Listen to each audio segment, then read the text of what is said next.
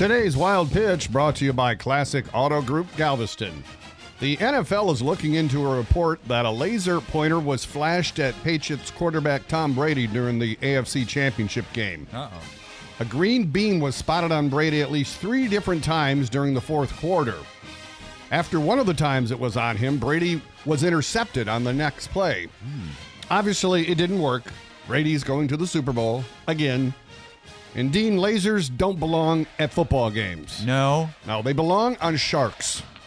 You know, I have one simple request, and that is to have sharks with frickin' laser beams attached to their heads. That's today's Wild Pitch.